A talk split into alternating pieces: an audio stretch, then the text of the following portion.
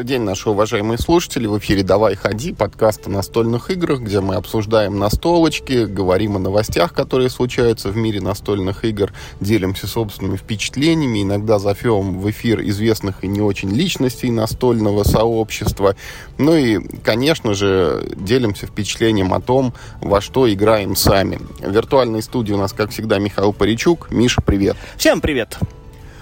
Ну что, наверное, наши постоянные слушатели уже соскучились по привычному формату, где мы говорим о каких-то новостях и о каких-то опробованных на собственной шкуре настолках. И мы такого эпизода где-то месяц уже, наверное, не делали. И вот пришло твое время, что называется. Сегодня мы будем говорить именно об этом. Пробежимся по последним каким-то свежим инфоповодам и парочку, в лучшем случае, может быть, троечку игр обсудим из того, во что вот сами пораскинулись. Ну и, Миш, вот самая главная новость, мимо которой пройти точно нельзя, это премия «Игра года» в Германии. «Шпиль де Яр», или как он там правильно произносится, немецких языков, извините, я не изучал. Поэтому давай расскажи, вот что за три игры, ну там же целых три номинации в этой премии, да, вот не одна игра побеждает, а прям первая тройка, так сказать, вот кому там эта награда в этом году досталась? Ну да, у нас есть просто шпиль, ну то есть игра года вообще, есть игра года для опытных игроков, есть игра года для детей. Итак, игра года двадцать третьего. Да, то есть такой типа генеральный шпиль, красная фишка. Значит, достается игре Dorf Romantik. Мы с тобой в нее играли. Вот. Это достаточно странная, как мне кажется, игра. Она очень простая. В ней практически нет правил. Это, ну, то есть там правила, как в Каркассоне, но только еще проще, потому что миплов нет. То есть только поле собирай, чтобы у тебя все узорчики совпадали, и фишки шестиугольные, а не квадратные. Вот, в принципе, вы знаете о том, как, как играть в Dorf Romantik. И фишка этой игры в том, что в ней нельзя проиграть. Вы, Фишка этой игры в том, что, зная, как в нее играть, нужно найти для себя ответ на вопрос, зачем в нее играть. Это действительно вопрос неплохой, потому что, да, действительно, принцип игры в том, что ты, ну, там, вместе с кем-то, она полностью кооперативная, вот вы собрались, сыграли, получили какой-то итоговый счет, и, в принципе, задача игры, ну, это раз за разом побивать собственный рекорд. Да неправда, это я придумал, Миш, это... Нет, там... Это шутка была, которая родилась вот в нашей коллективной партии. Не должен ты побивать свой собственный счет.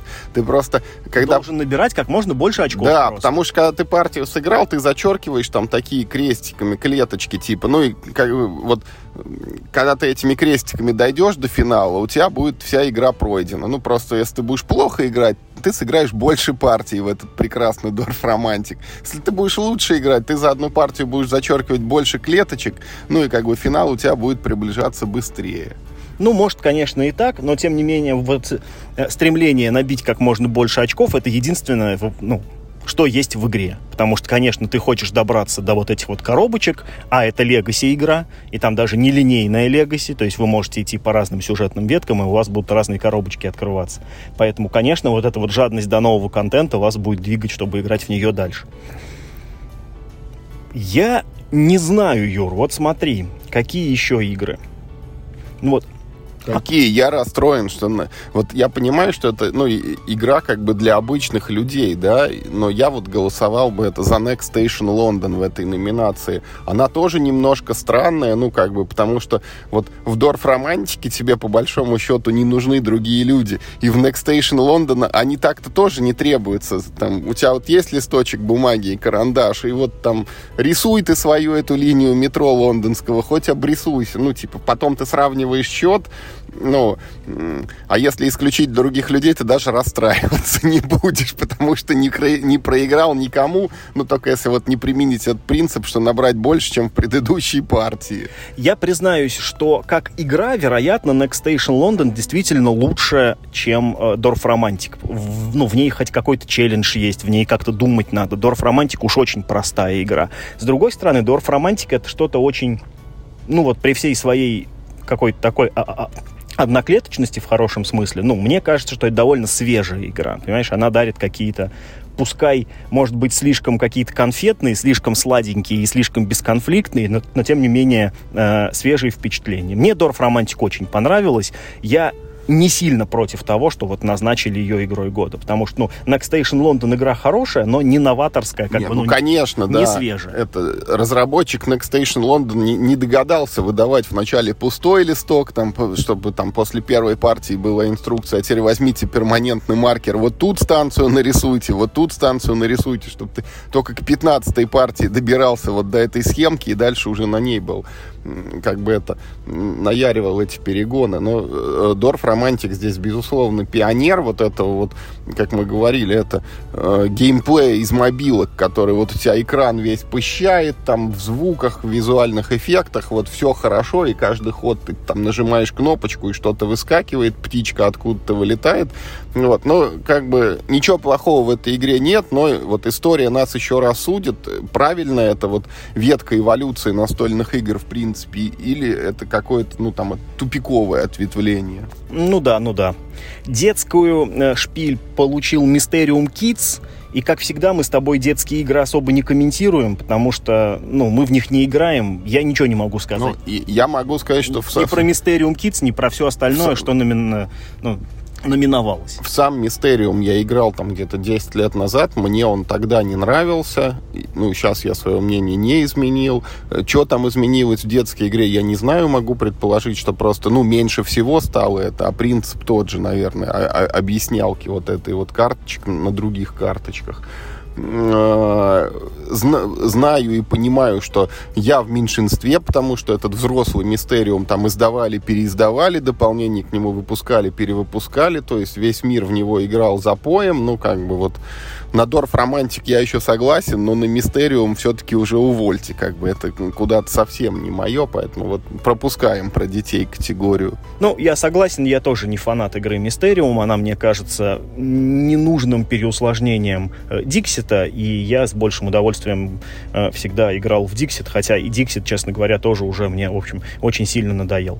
Ну и, наконец, самое интересное, это игра для опытных игроков, и в этой номинации победила игра Challengers.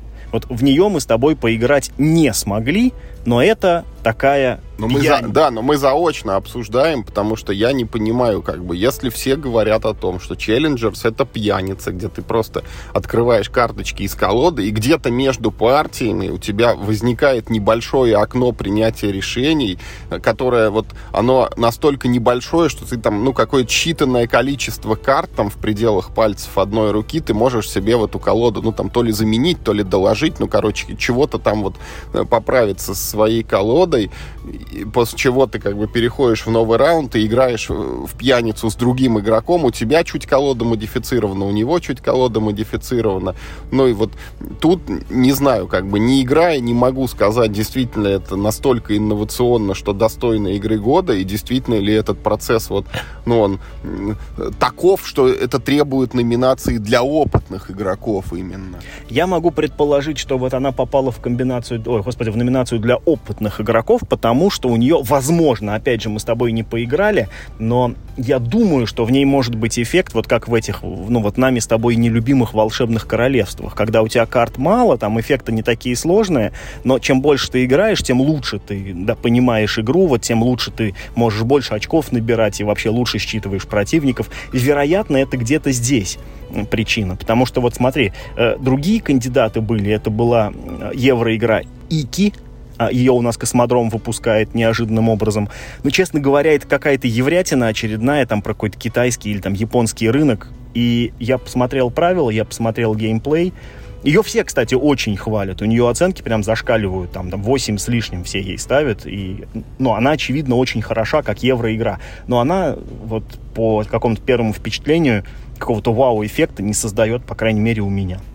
Значит, «Неизвестная планета» у нас ее выпускала Crowd Games. Это такой тетрисоид, где, ну, помимо, собственно, вот тетриса, там есть еще такой элемент, ну, как бы драфта, не драфта. То есть там есть такой барабан, как в «Поле чудес», только вот, ну, вот на его гранях разложены тетрисные куски, и ты, когда свой ход делаешь, этот барабан поворачивается определенным образом, ну, и ты не можешь брать любой тетрисный кусок. Ты поворачиваешь этот барабан, тебе становится доступен, как бы, ну, вот такой определенный сектор, но и другим игрокам ты тоже подсовываешь чего-то там. Ну, и где-то вот здесь вот, да, строится э, собственно, геймплей.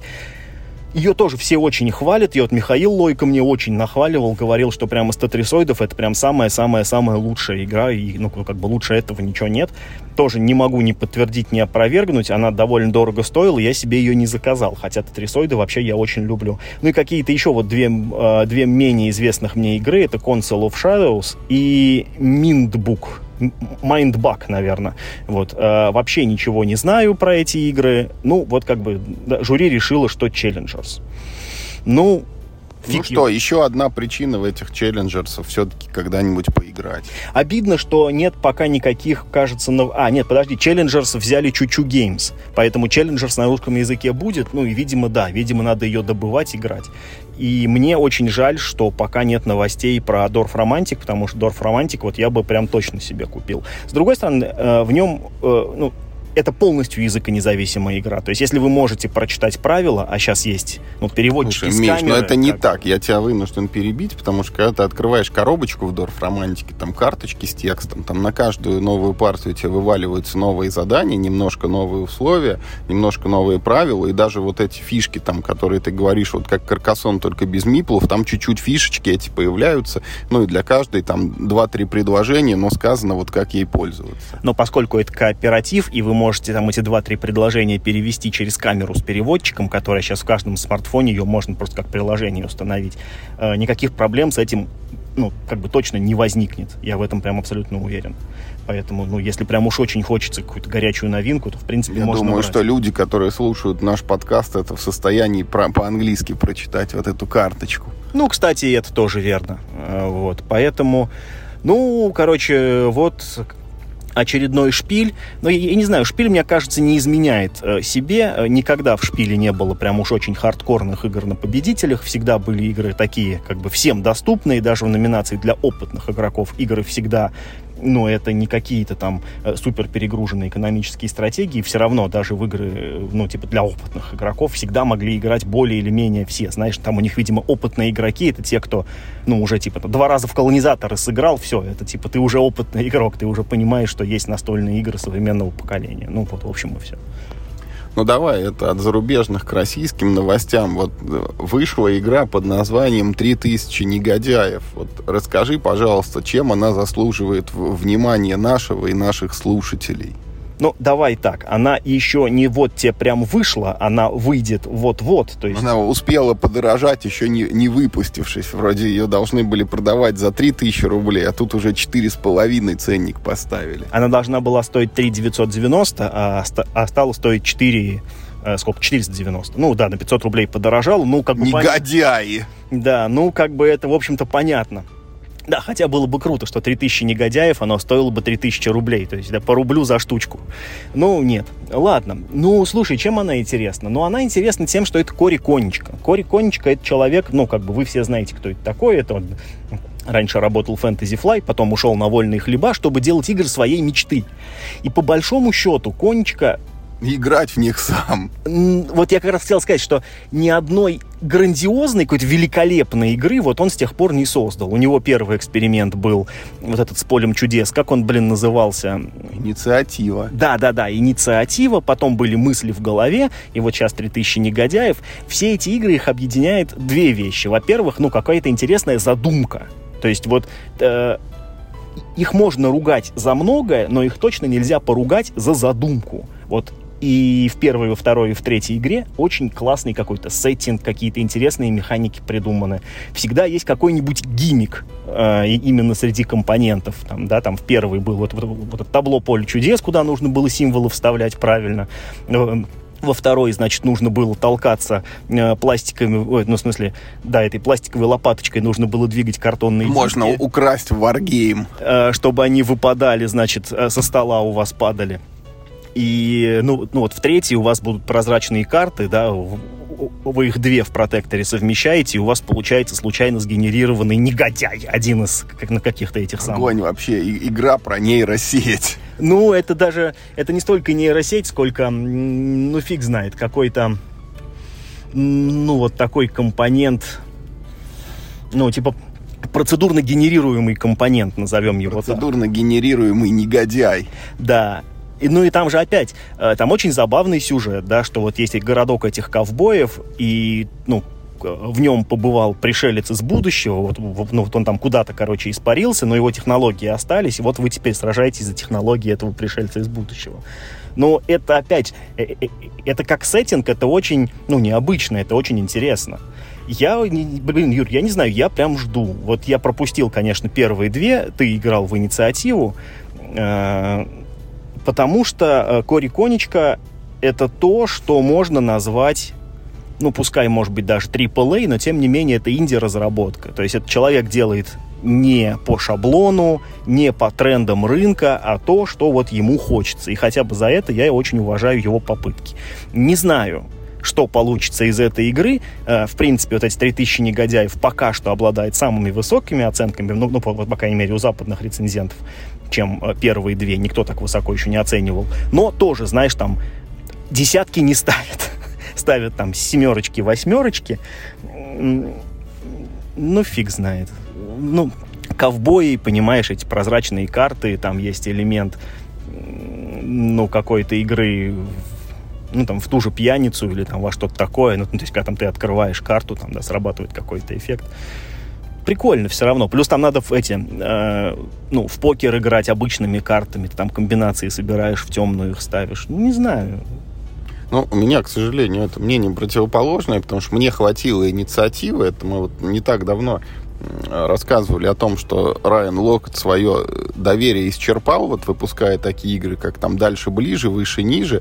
И поэтому, вот как бы там ни нахваливали этих «Спящих богов», вот я к ним уже не прикоснусь, как бы мне достаточно. Вот с Кори Коничкой у меня ровно такая же история, то есть я поиграл в «Инициативу», вот абсолютно не оспариваю, это супер оригинальная игра, но это вообще не моя игра.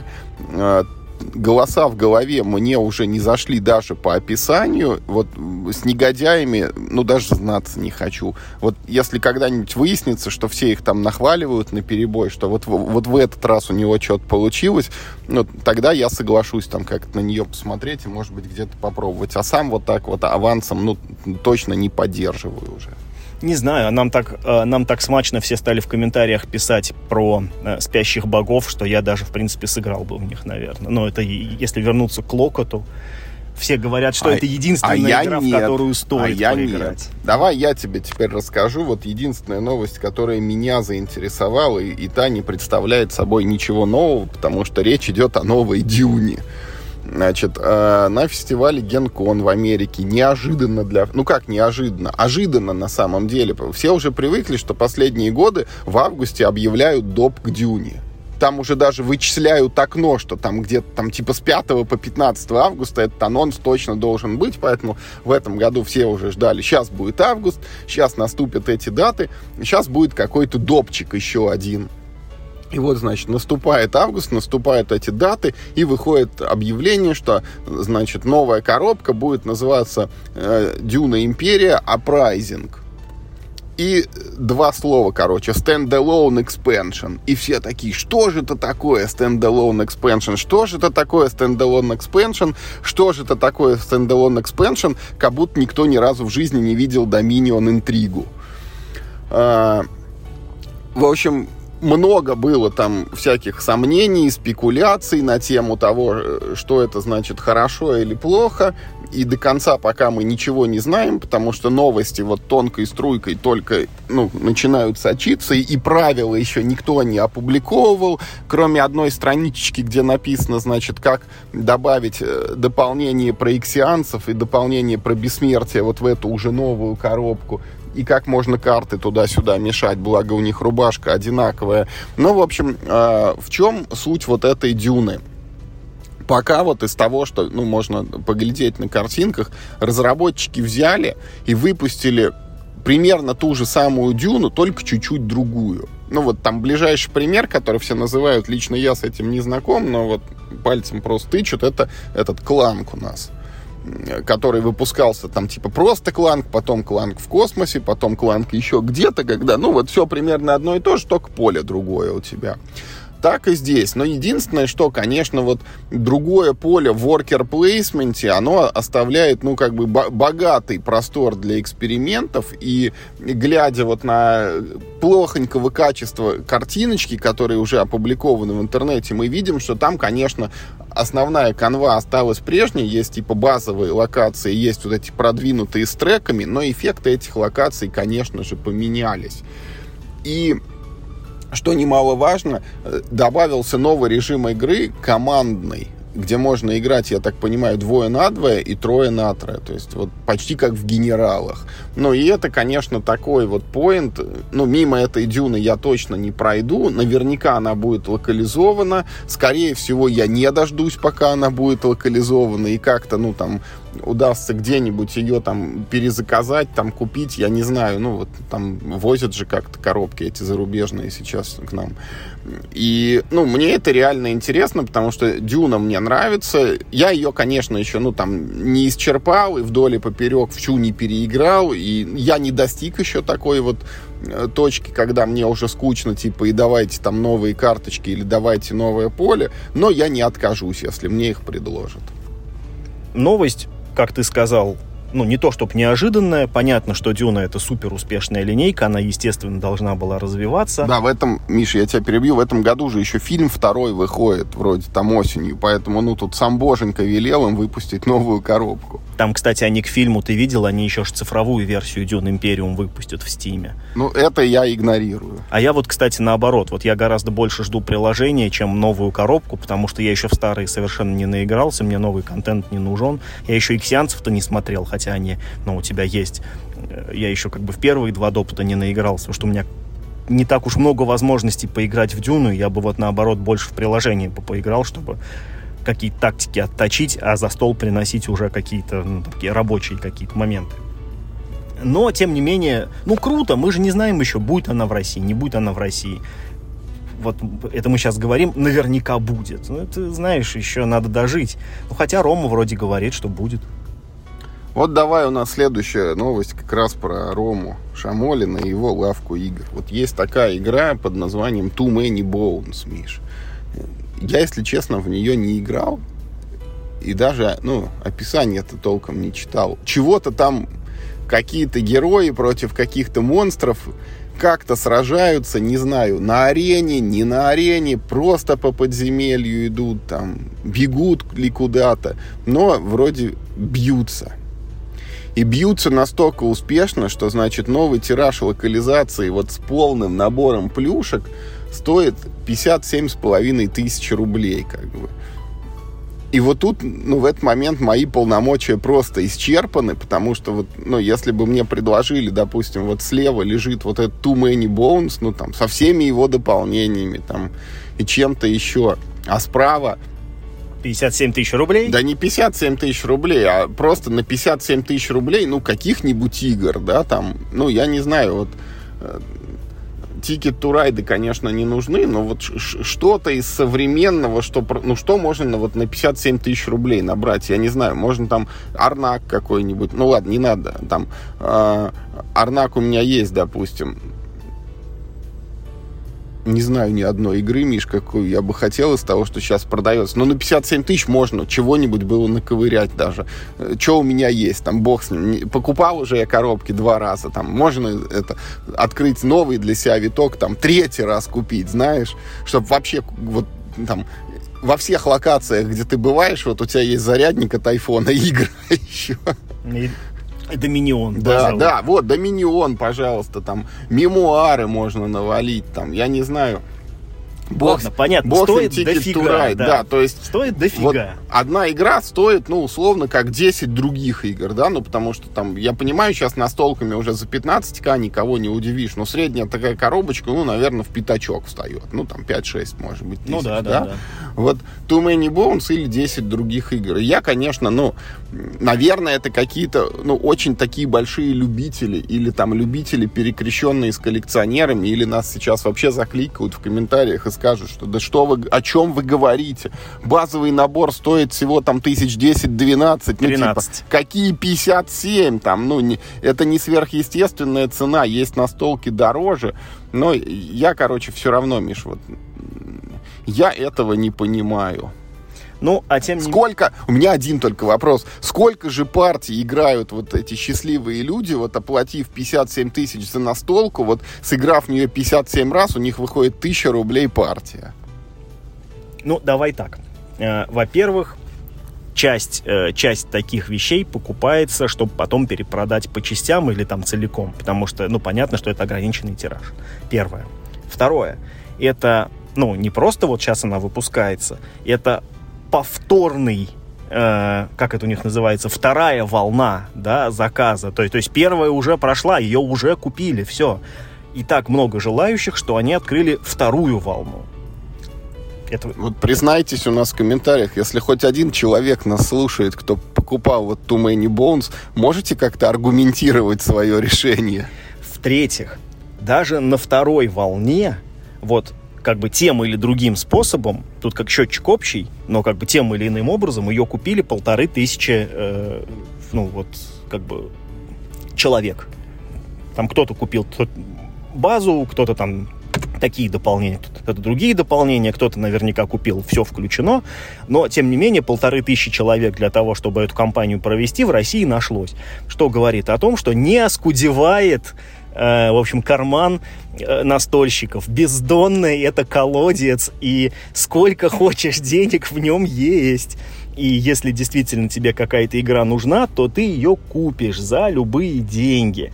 И я, конечно же, в сторону Too Many Bones никогда не смотрел. И, ну, я имею в виду в качестве покупки никогда не рассматривал, потому что даже вот база стоит тринадцать тысяч рублей.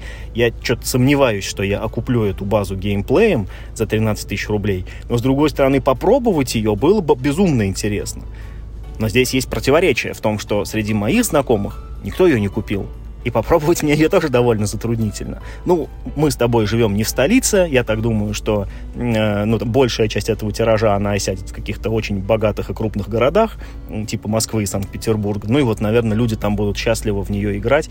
И, возможно, она будет потом еще пять лет продаваться по барахолкам, потому что, ну, типа, художник больше ничего не нарисует, понимаешь? Ну, типа, больше-то ее же будет купить негде. Вот, я думаю, в этом секрет. Но я...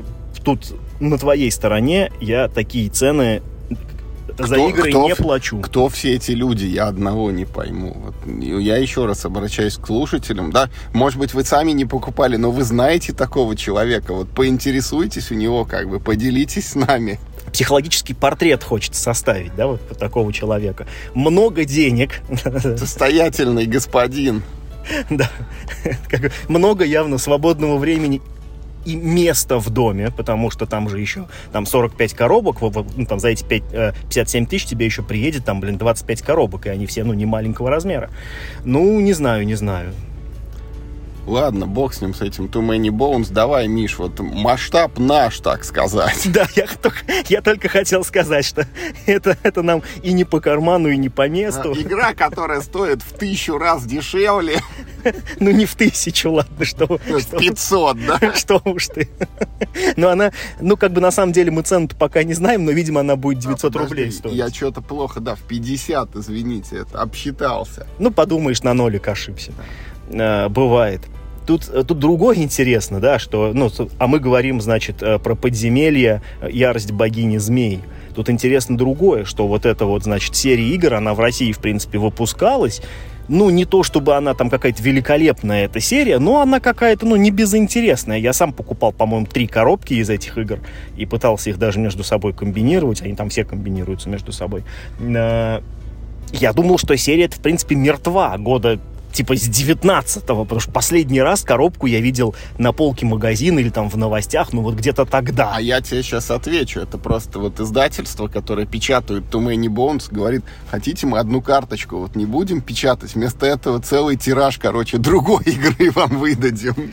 Ну, это какая-то странная шутка, потому что это издательство разное и, ну, короче, и там, и здесь. Это Мир Хобби, а там лавка. Ну, это... Ладно, может, печатали на заводе на одном и то, и то. И там рабочий говорит, извините, я вот вместо карточки зарядил другую целую игру по деньгам, то на то вышло. Короче, ты в подземелье играл? Я играл в «Подземелья», Миш. Я настолько в него играл, что я в него играл, когда в него не играл никто. Я переводил его на русский, причем у меня был как бы положительный опыт, когда я переводил вот «Подземелья крысооборотни» с английского языка на русский. Это был как бы, ну, несложный такой этот челлендж.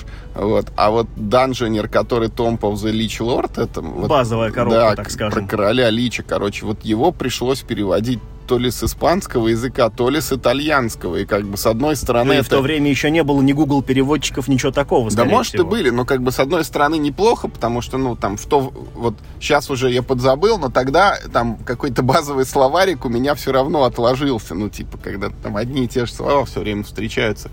Но с другой, там, в каких-то моментах я не был уверен в правильности перевода. Ну, по крайней мере, не так, как с английского.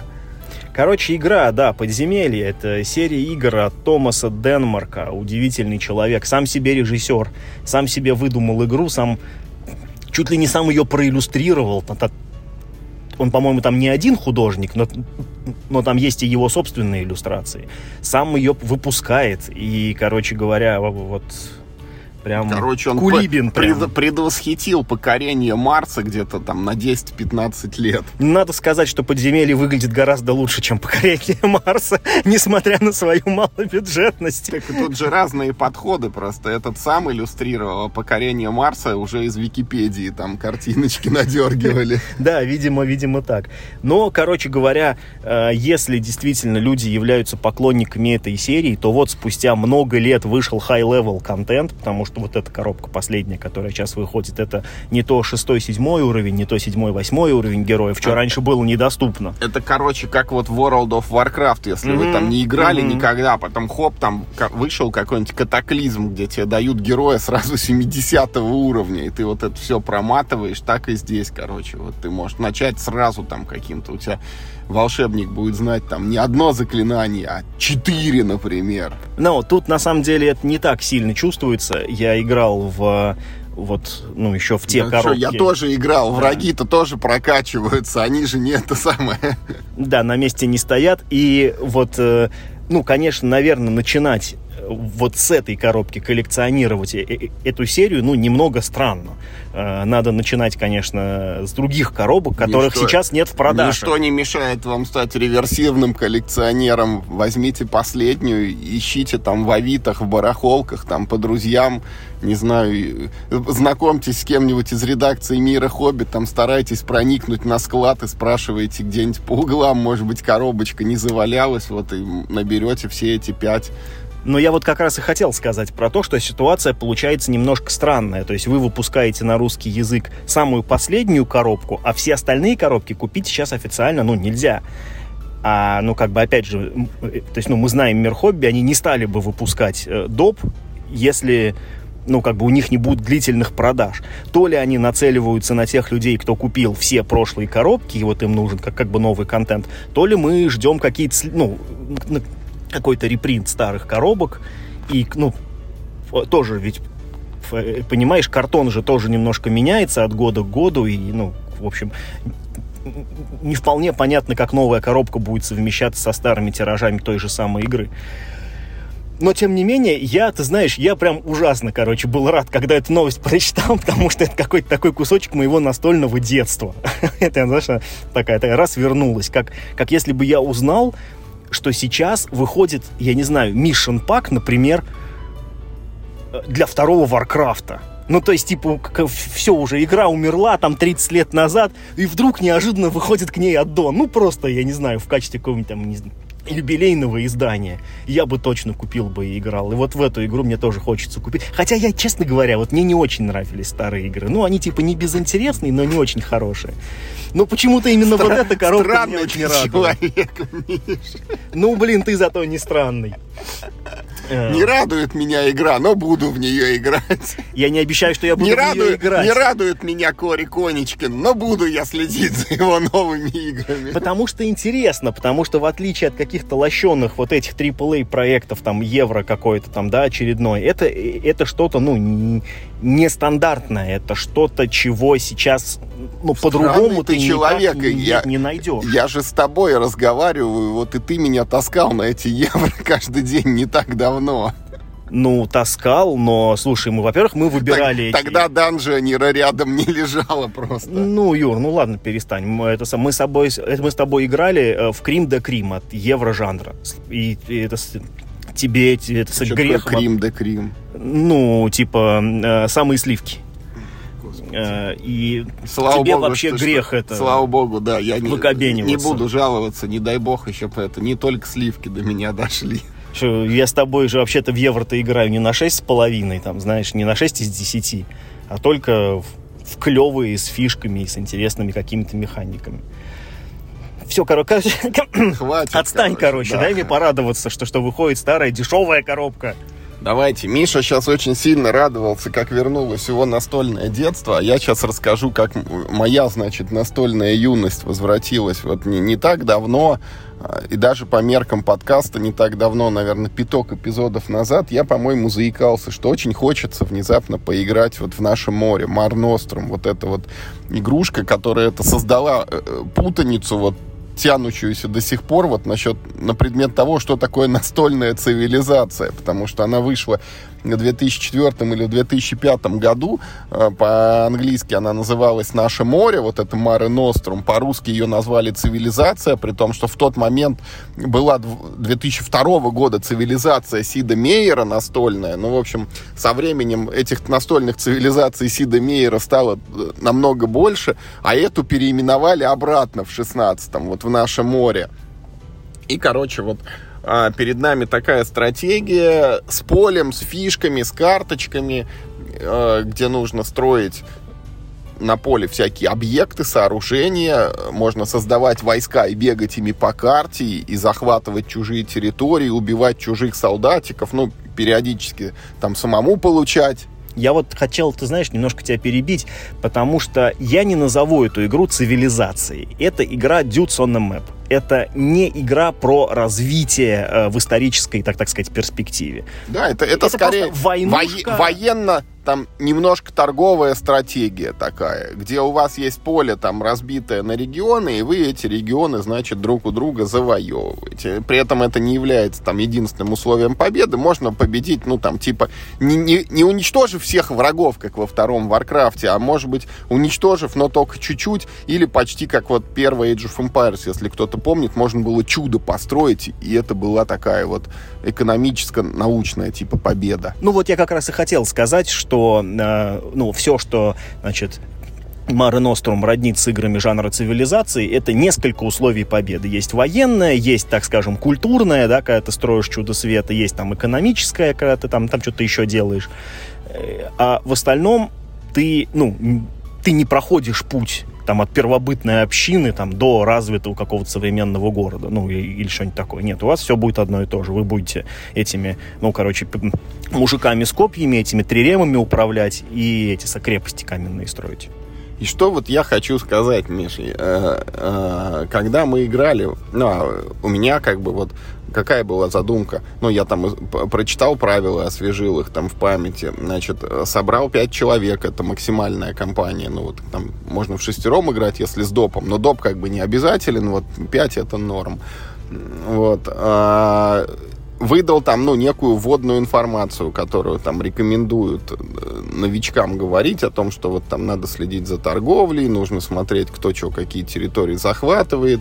Есть там цивилизации фавориты, которых, если не трогать, они, ну, типа экономикой побеждают вот по таймеру.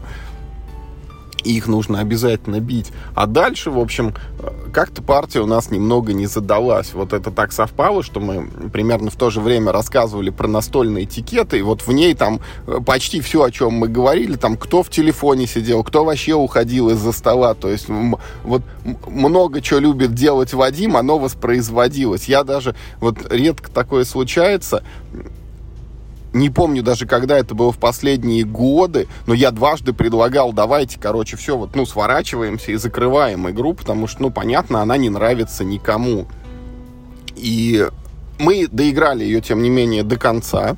Более того, я закрыл гештальт, я выиграл за греков, вот за зеленую нацию, э, которые меня вот там двадцать лет назад истребляли всегда в этой игре, там, на голову, вот я за все... плохое, что со мной случалось, таки отомстил, и вот в новой редакции у греков есть возможность к победе, я это точно на себе почувствовал. Но вот про эту игру... Ты не хочешь, Миш, что-нибудь пока сказать? Ну, я хотел э, вот на этом моменте сказать, что ты всю правду сказал насчет того, что за столом всем было скучно, но это, Юр, ты тоже должен посмотреть правде в глаза. Это вина исключительно игры, потому что нет никакого смысла следить прям вот, вот, вот прям постоянно сто процентов времени следить за игрой, потому что, ну, процентов семьдесят пять событий тебя никогда не коснутся и на тебя никак не влияют. Именно поэтому все и сидели в телефонах. Все ждали либо своего хода, либо хода тех людей, чьи фишки были по соседству, ну, ну вот на глобальной карте, когда была война, например, потому что вот, вот тут, да, вот тут ты задействован. Тебе важно, в каком порядке кто будет ходить, там, там кто что построит. Все остальное время ты, ну, ты не просто, э, понимаешь, ты не просто ничем не занят. Пока до тебя не дойдет ход, ты вообще-то, ну, ну, ты не можешь начать думать, потому что ты не знаешь, как сложится партия к этому моменту. Ведь в игре главная механическая фишка в том, что есть перемена вот, порядка хода, и она сделано довольно интересно. Есть как бы три таких дисциплины. Вот есть экономическая, военная и архитектурная дисциплина. Вот кто вот в этих дисциплинах самый крутой, там, да, кто самый крутой торговец, он выбирает сам своим единоличным решением, в каком порядке люди будут торговать. Ну, вернее, ну... Он, объем, совсем, он да? объем рынка выбирает. Ну, да, да, да. Ну, в общем, суть такая. Э, тот, кто больше всего понастроил разных зданий, тот выбирает, в каком порядке игроки э, ну, смогут все строить. А тот, кто там самый крутой по войне, он выбирает, в каком порядке... Э, ну, все игроки будут двигать свои армии, ну и воевать, соответственно. И это, с одной стороны, очень прикольно, но именно вот эта механика создает вот эту невозможность оценивать свой ход до тех пор, пока, ну вот, он физически не настанет. Ну вот, э, что нужно сказать? Я, конечно, расстроился после этой партии, ну, потому что я понял, что как бы она была вот такой первой пробной, ну и заодно оказалась и последней провальной. Точнее, провальный и последний. Потому что, ну, по большому счету, игра, конечно, она... Э, ну, не сказать, что устарела полностью, но в ней ощущаются вот эти механики, которые... Ну, сейчас так не делают уже. Это, ну, во многом это произрастает из вот этой вот торговли, которая туда встроена. Когда, вот, чтобы поторговаться, ты сперва в начале хода, ты вот набираешь себе там, ну, штук десять вот этих ресурсиков, причем ты должен еще посмотреть по полю, там, типа, что именно тебе приходит, вот ты их сгреб, значит, в кучку, потом ты начинаешь думать, какие же там три или пять из них выставить на продажу, потом все открывают вот эти свои рынки продажные, начинают по одному там друг у друга их таскать, и это, ну, это вот... Вот этот вот термин, этот фидлинг, который, вот он прям, ну вот, там цветет и пахнет в этой э, фазе. Вот смотри, я хочу немножко позащищать торговлю. Да, с точки зрения фидлинга это ужасно, потому что вот, ну, в игре есть пятнадцать, кажется, видов ресурсов. И ты должен постоянно вот этот свой пул ресурсов обновлять из пятнадцати кучек. Но это просто сумасшествие какое-то. И плюс, э, ну, то есть в любой другой игре, да, которая сейчас бы вышла, этих вот жетончиков ресурсов, ну, так как они все равно вроде как в игре, ну, считаются бесконечными, если я правильно понимаю. Те положили бы их с запасом, чтобы можно было хотя бы в двух местах банк держать. А, а тут жетончиков очень мало, поэтому банк всегда лежит только в одном месте. Поле большое, вас пять человек, и я аж ходил на другую сторону поля, чтобы надергать себе этих жетончиков. Вот. Но с точки зрения принятия решений, и с точки зрения, вот, собственно, самой механики торговли, это лучшее, что есть в игре. Все остальное в игре просто неинтересно делать. Единственное, что в ней делать интересно, это обмениваться ресурсами. Вот, э, что ты с ними потом делаешь, уже неинтересно. А вот собрать классный сет ресурсов — это самая клевая часть игры.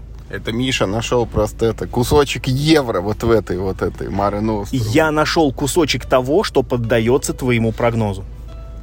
Вот, а дальше, короче, э, ну, вот эта торговля, у меня к ней ощущение, что она вот требует от тебя, ну, очень много избыточных действий, ну, при этом результат, как бы, с моей точки зрения, он, может быть, ну, не оправдывает вот такое большое количество операций. И, э, конечно, вот Но на коробке написано девяносто минут на партию. Мы играли два с половиной часа. Это почти вдвое дольше. Я готов поверить, что... Ну, там... Если есть наигрыш, если есть опытные участники за столом, если все уже выучили, там, что сколько стоит, какой ресурс важнее, какой ресурс менее важен, там, для кого, то, ну, наверное, там, ну, не, не девяносто минут, ну, до двух часов точно можно ужаться, да, и там, ну, наверное, там, паузы эти между ходами будут, там, чуть меньшими, там, может быть, как бы, чуть больше внимания будет приковано к полю, ну, и, там, как-то действия более интерактивные, что пусть и не твой ход, но как бы он может на тебя повлиять, что делает другой игрок. Но, опять вот говорю, у нас партия провалилась, и для меня это недостижимо. И у меня вот... У меня нет в этом уверенности, Миш, но у меня есть гипотеза, что все-таки это вот э, та игра, в которой, ну вот, именно наигрыш, он важен. Да, она как бы старенькая, она еще из тех лет, и, ну... Это совсем не Dorf Romantik, который тебе с первого хода начинает, ну, не с первого, но почти с самого начала, вот эти там закрытые коробочки какие-то, вот плюшки, фишки там и так далее. Вот он тебя не кормит эндорфином с первой партии. Он тебя заставляет, ну, немножко вот это вот Mare Nostrum превозмогать.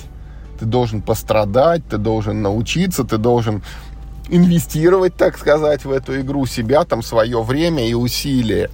И может быть, вот опять подчеркну, у меня нет в этом уверенности, но подозрение есть. Вот может быть потом, что если так сложилось у тебя, вот что набрался вот полный комплект вот игроков, они все мотивированы, они все заинтересованы, они все хорошо обучили эту игру, то это может быть вот, ну, настольное счастье, такое же, как вот с генералами у нас, или как вот Миша рассказывал про серб, где они там то ли в пятером, то ли в семером вот наигрывают десятки партий. Вот Mare Nostrum, она, возможно, из таких игр. Я хочу тебе сказать, что наши с тобой вот, ну, как бы вот различия в оценке этой игры, потому что я понимаю так, что тебе, ну, ну типа понравилось. Мне-то вот, ну, как бы, ну, я не готов сказать, что прям ужасная игра, но мне не хочется повторить. Я думаю, что на самом деле вот это отличие, оно лежит, ну, типа, немного глубже. Mare Nostrum — это игра, вот ты, ты очень справедливо сравнил ее с генералами. В том плане, что вот тут есть пять наций, и каждая нация, ну, как бы заскриптована. Ты должен делать то, что должна делать эта нация. Ты всегда начинаешь в одних и тех же стартовых условиях. У тебя нет никакого выбора. Вот эти твои стартовые условия подразумевают некоторую стратегию, которой ты должен придерживаться. И, и вот твой наигрыш, он просто позволяет тебе, ну, нащупать какие-то правильные действия, ну, вот это направление своего развития. Потому что если ты так делать не будешь, то ты не выиграешь. И вот именно этот момент мне в этой игре меньше всего нравится. То есть я знаю, что если я сяду второй раз играть за желтых, я буду играть ровно в ту же самую игру, только, только я буду в нее играть лучше. А мне это не хочется. Я хочу в следующий раз за желтых играть по-другому. А игра, ну, как, как я чувствую, скорее всего, такой большой возможности мне, ну, не даст. Вот я тебе как раз хочу сказать, что я на Boardgame Geek смотрел, что люди пишут, и вот там как раз очень, ну, не сказать, что их прям в избытке, но много довольно-таки восторженных отзывов, где люди пишут вот именно об этом, что мы играем в нее десятки партий, нам очень нравится, и у нас каждая страна, там вот эта вот, каждая нация выполняла все практически условия победы. Вот в этой, я не знаю, может, во второй редакции они что-то там вот допилили таким образом, но что у каждого есть шанс там построить пирамиды, вы играть войной, собрать там это вот там пять или сколько там надо для победы героев или чудес. В общем, несмотря на то, что, да, там стартовые условия у тебя одни и те же, развиваться ты можешь куда угодно. И там, играя за желтых, ты не идешь вот по одной тропинке, ну там, туда и в генералах ты, кстати, тоже так не делаешь. Поэтому вот... Мне, вот еще раз скажу, мне немножко жалко, что у нас эта партия, ну, вот не получилась, не сложилась, как бы провалилась, ну, и вот этот шанс, ну, мы его там не дадим второй раз, да я даже сам не, не, не хочу это его давать, потому что действительно, как бы, есть, ну, много других игр, мы об этом много раз говорили, которые тебе нравятся сразу, ну, не требуют вот этого вот там какого-то въедливого, вдумчивого и так далее изучения, чтобы, может быть, потом начать тебе доставлять удовольствие. И поэтому, ну, в этом плане там Mare Nostrum, ну, нет никакого преимущества, даже с учетом того, что это одна из моих первых настолок, я не буду там в нее заигрываться. Но я вот... Э, что хотел сказать, Миш, вот я все-таки вот кое-что для себя понял, ну, что вот такая категория игр, которые требуют вот к себе какого-то...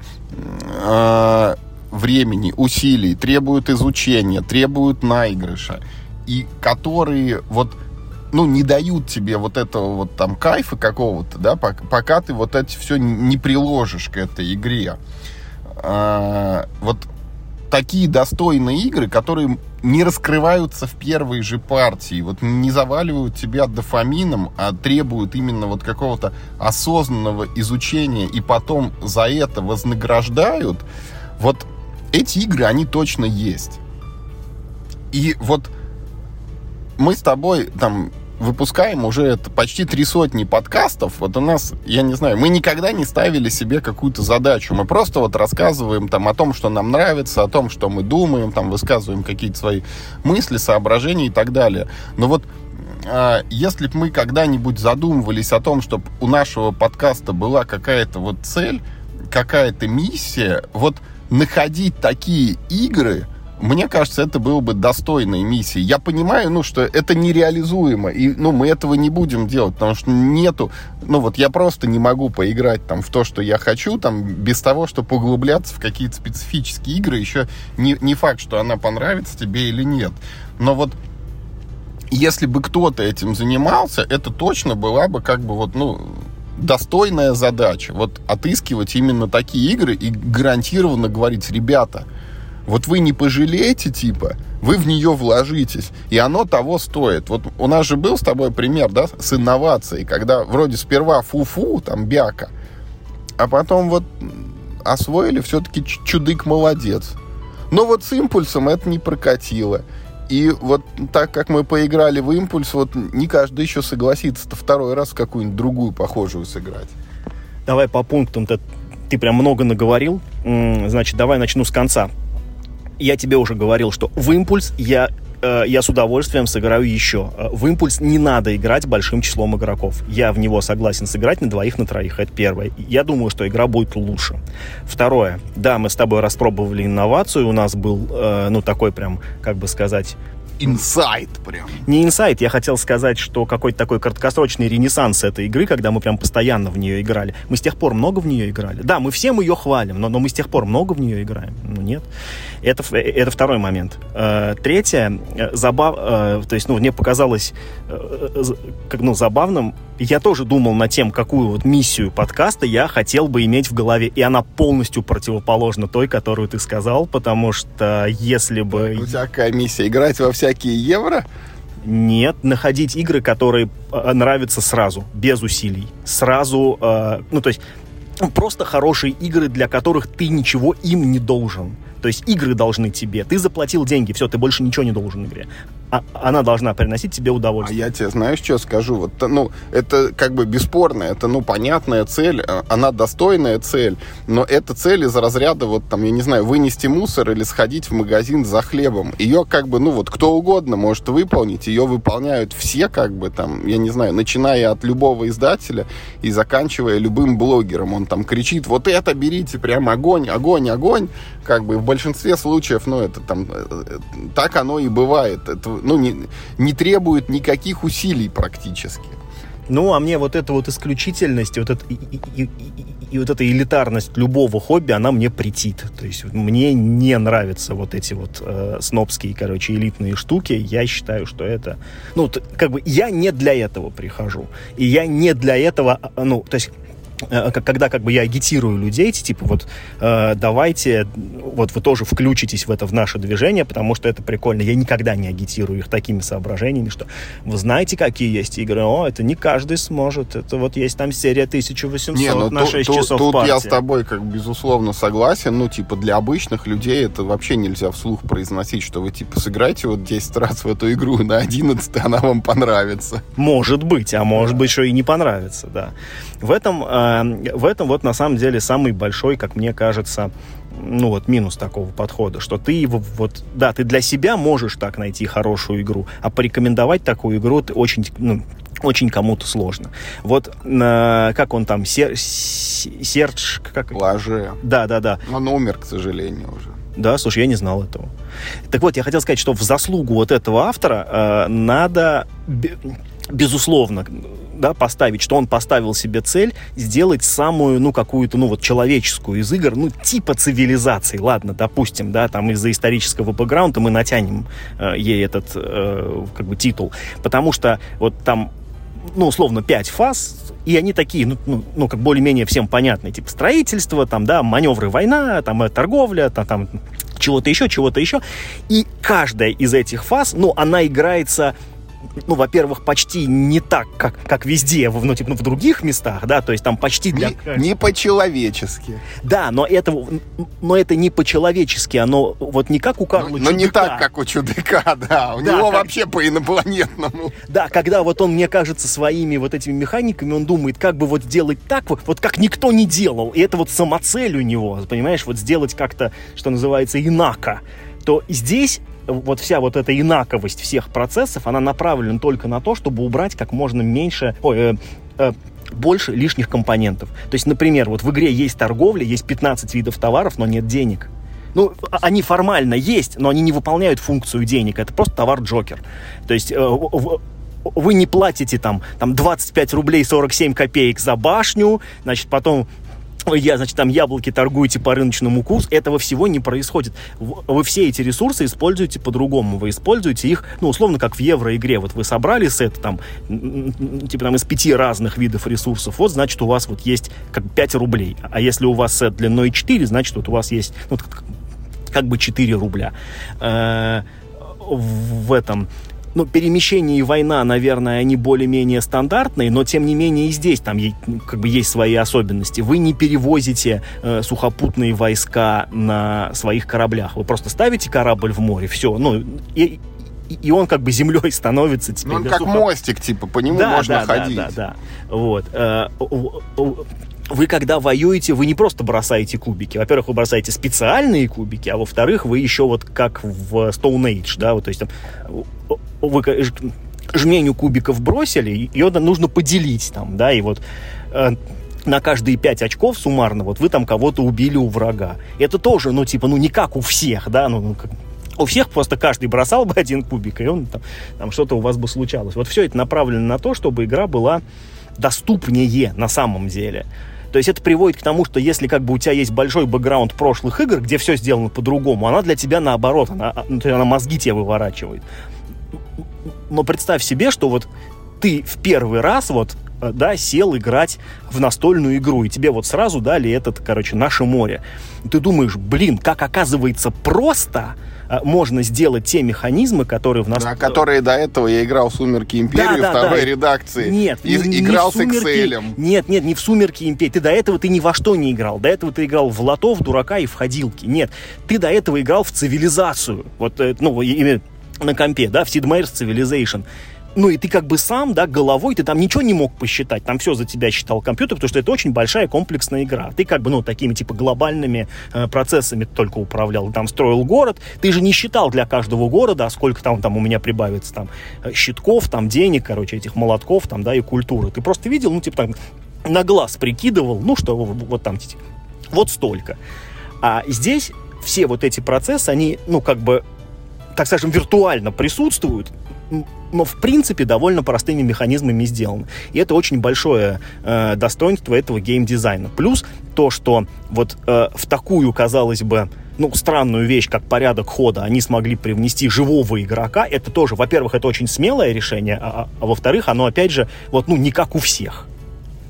Поэтому я считаю, что с точки зрения геймдизайна эта игра, может быть, в чем-то даже свое время-то и опередила. Ну, и И понятно, почему, ну вот, как, так скажем, особенно тогда в нее вот, ну, прям как бы все играли, все обсуждали ее, потому что она, ну, вот этого обсуждения достойна. А вот способна ли она как бы доставить удовольствие за игровым столом, это вопрос сильно более спорный. Мне было неплохо, но второй раз мне играть не сильно хочется. Я ей оставлю, Миш, может быть, один шанс. Там есть какой-то режим, короче, на двоих игроков, который, ну, там, он, мне кажется, полностью альтернативный. Там добавляются какие-то это эн пи си-шные там варвары, там, или кто, за которых, ну, там, я не знаю, или там автоматом, или по очереди, может быть, их надо двигать как-то, вот, ну, и там что-то сильно по-другому. Вот его я попробую. А в пятером, наверное, ну, вот, шансов уже нет. Ну, и надо, наверное, сказать, что э, вот, э, вот у этой игры есть тоже достоинство, которое нравится тебе и не очень нравится мне, да, то есть вот ты любишь игры с игроками, вот что вот тут ты, все, что ты делаешь, здесь создано, построено, перемещено, там, выторговано, да, там, или, или наоборот, ну, разрушено, там, да, это все делают только игроки, тут нет никаких, там... Три к одному с банком не меняешься. Да-да-да, скриптов нет, карт событий нет, ничего такого. Вот как бы то, что как бы, ну, вот, как к вам привносит игра, здесь этого нет ничего. Все, что делается в игре, делается только игроками. Ну, там, за исключением, понятное дело, стартовых, э, стартовой расстановки, которая всегда одна и та же, и, ну, как бы она задана, э, ну, так скажем, сценарием, да. Э, вот... Мне такой подход в целом импонирует, но немножко мяса мне вот как-то, ну, не, ну, немножко не хватает, чтобы можно было поделать что-то еще, ну, вот и с игрой, а не только с другими игроками.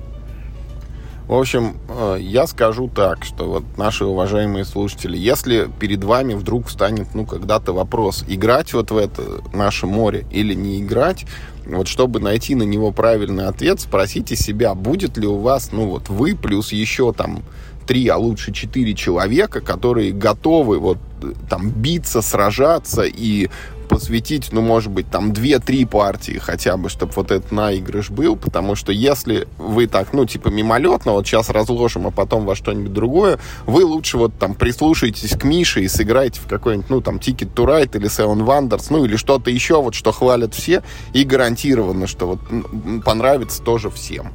Да, абсолютно согласен. Так, ну мы час уже на самом деле выговорили. Я предлагаю на этом вот сегодня и закруглиться. Как бы наши уважаемые слушатели, конечно, всегда голосуют за то, чтобы подкасты длились там полтора, то и два часа. Но... Подкаст must flow. Да, подкаст must flow, но как бы вот не все наши хотелки и пожелания, к сожалению, сбываются. Хотел сказать, что не так много игр мы играем, чтобы вот прям рассказывать по два часа, но это все-таки неправда. Есть нам еще о чем рассказать, но только в следующий раз, уважаемые слушатели. Ну, как бы и подкаст-то не крайний, что уж там. Ну, да. Поэтому, как всегда, мы призываем вас делиться в комментариях, значит, что вы скажете вот э, о победителях Шпиль де Яр, вот особенно нас интересно, значит, послушать, кто играл в Challengers, вот заслуживает ли она игры года для опытных игроков, ну и бог с ним, и про Mysterium Kids тоже что-нибудь черкните, ежели кто их пробовал, значит, э, ваше мнение о трех тысячах негодяев в частности и об играх Кори Коничка в целом. Юра, мы с тобой два... Два кретина. Три тысячи чертей. Она же прекрасно на русском языке называется. Она называется «Три тысячи чертей». Она не называется «Три тысячи негодяев». Ну, бог с ним, короче. Все поняли, о чем идет речь, так или иначе. Следующий поинт, который нас тоже беспокоит, это ждете ли вы новую Дюну и что именно вы от нее ждете? Вот новое поле, новые карты или новый командный режим? Или новую коробку из серии «Подземелья» вы больше ждете, а? Да, голосуй, а то проиграешь. Вот. Ну и вот этот вот вопрос, который мы уже много раз озвучили, вот кто эти люди, кто покупает Too Many Bones, вот расскажите нам что-нибудь вот о мотивах такого поступка. Можно, можно анонимно даже это принимается. Вот, ну и если кто-то играл в Маре Ностром, пишите о чем угодно. Мне интересно будет послушать хоть сравнение вот старого издания я с думал, новым. Ты, я думал, ты скажешь, хоть послушать будет интересно. Не, ну особенно про новое, конечно. Вот подтвердите или опровергните мою гипотезу, что нужен наигрыш, как бы. Вот, может быть, у кого-то есть история успеха, когда эта игра стала вот, ну, таким ядром для компании, что собираются там на нее, часто в нее как-то играют, там... Э- Подтвердите или опровергните вот этот довод, что каждый может, ну, каждая нация может там достичь каждого условия победы.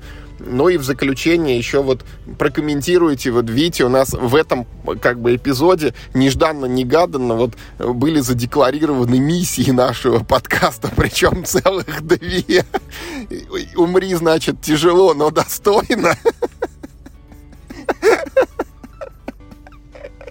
Или играй на халяву в Ticket to Ride.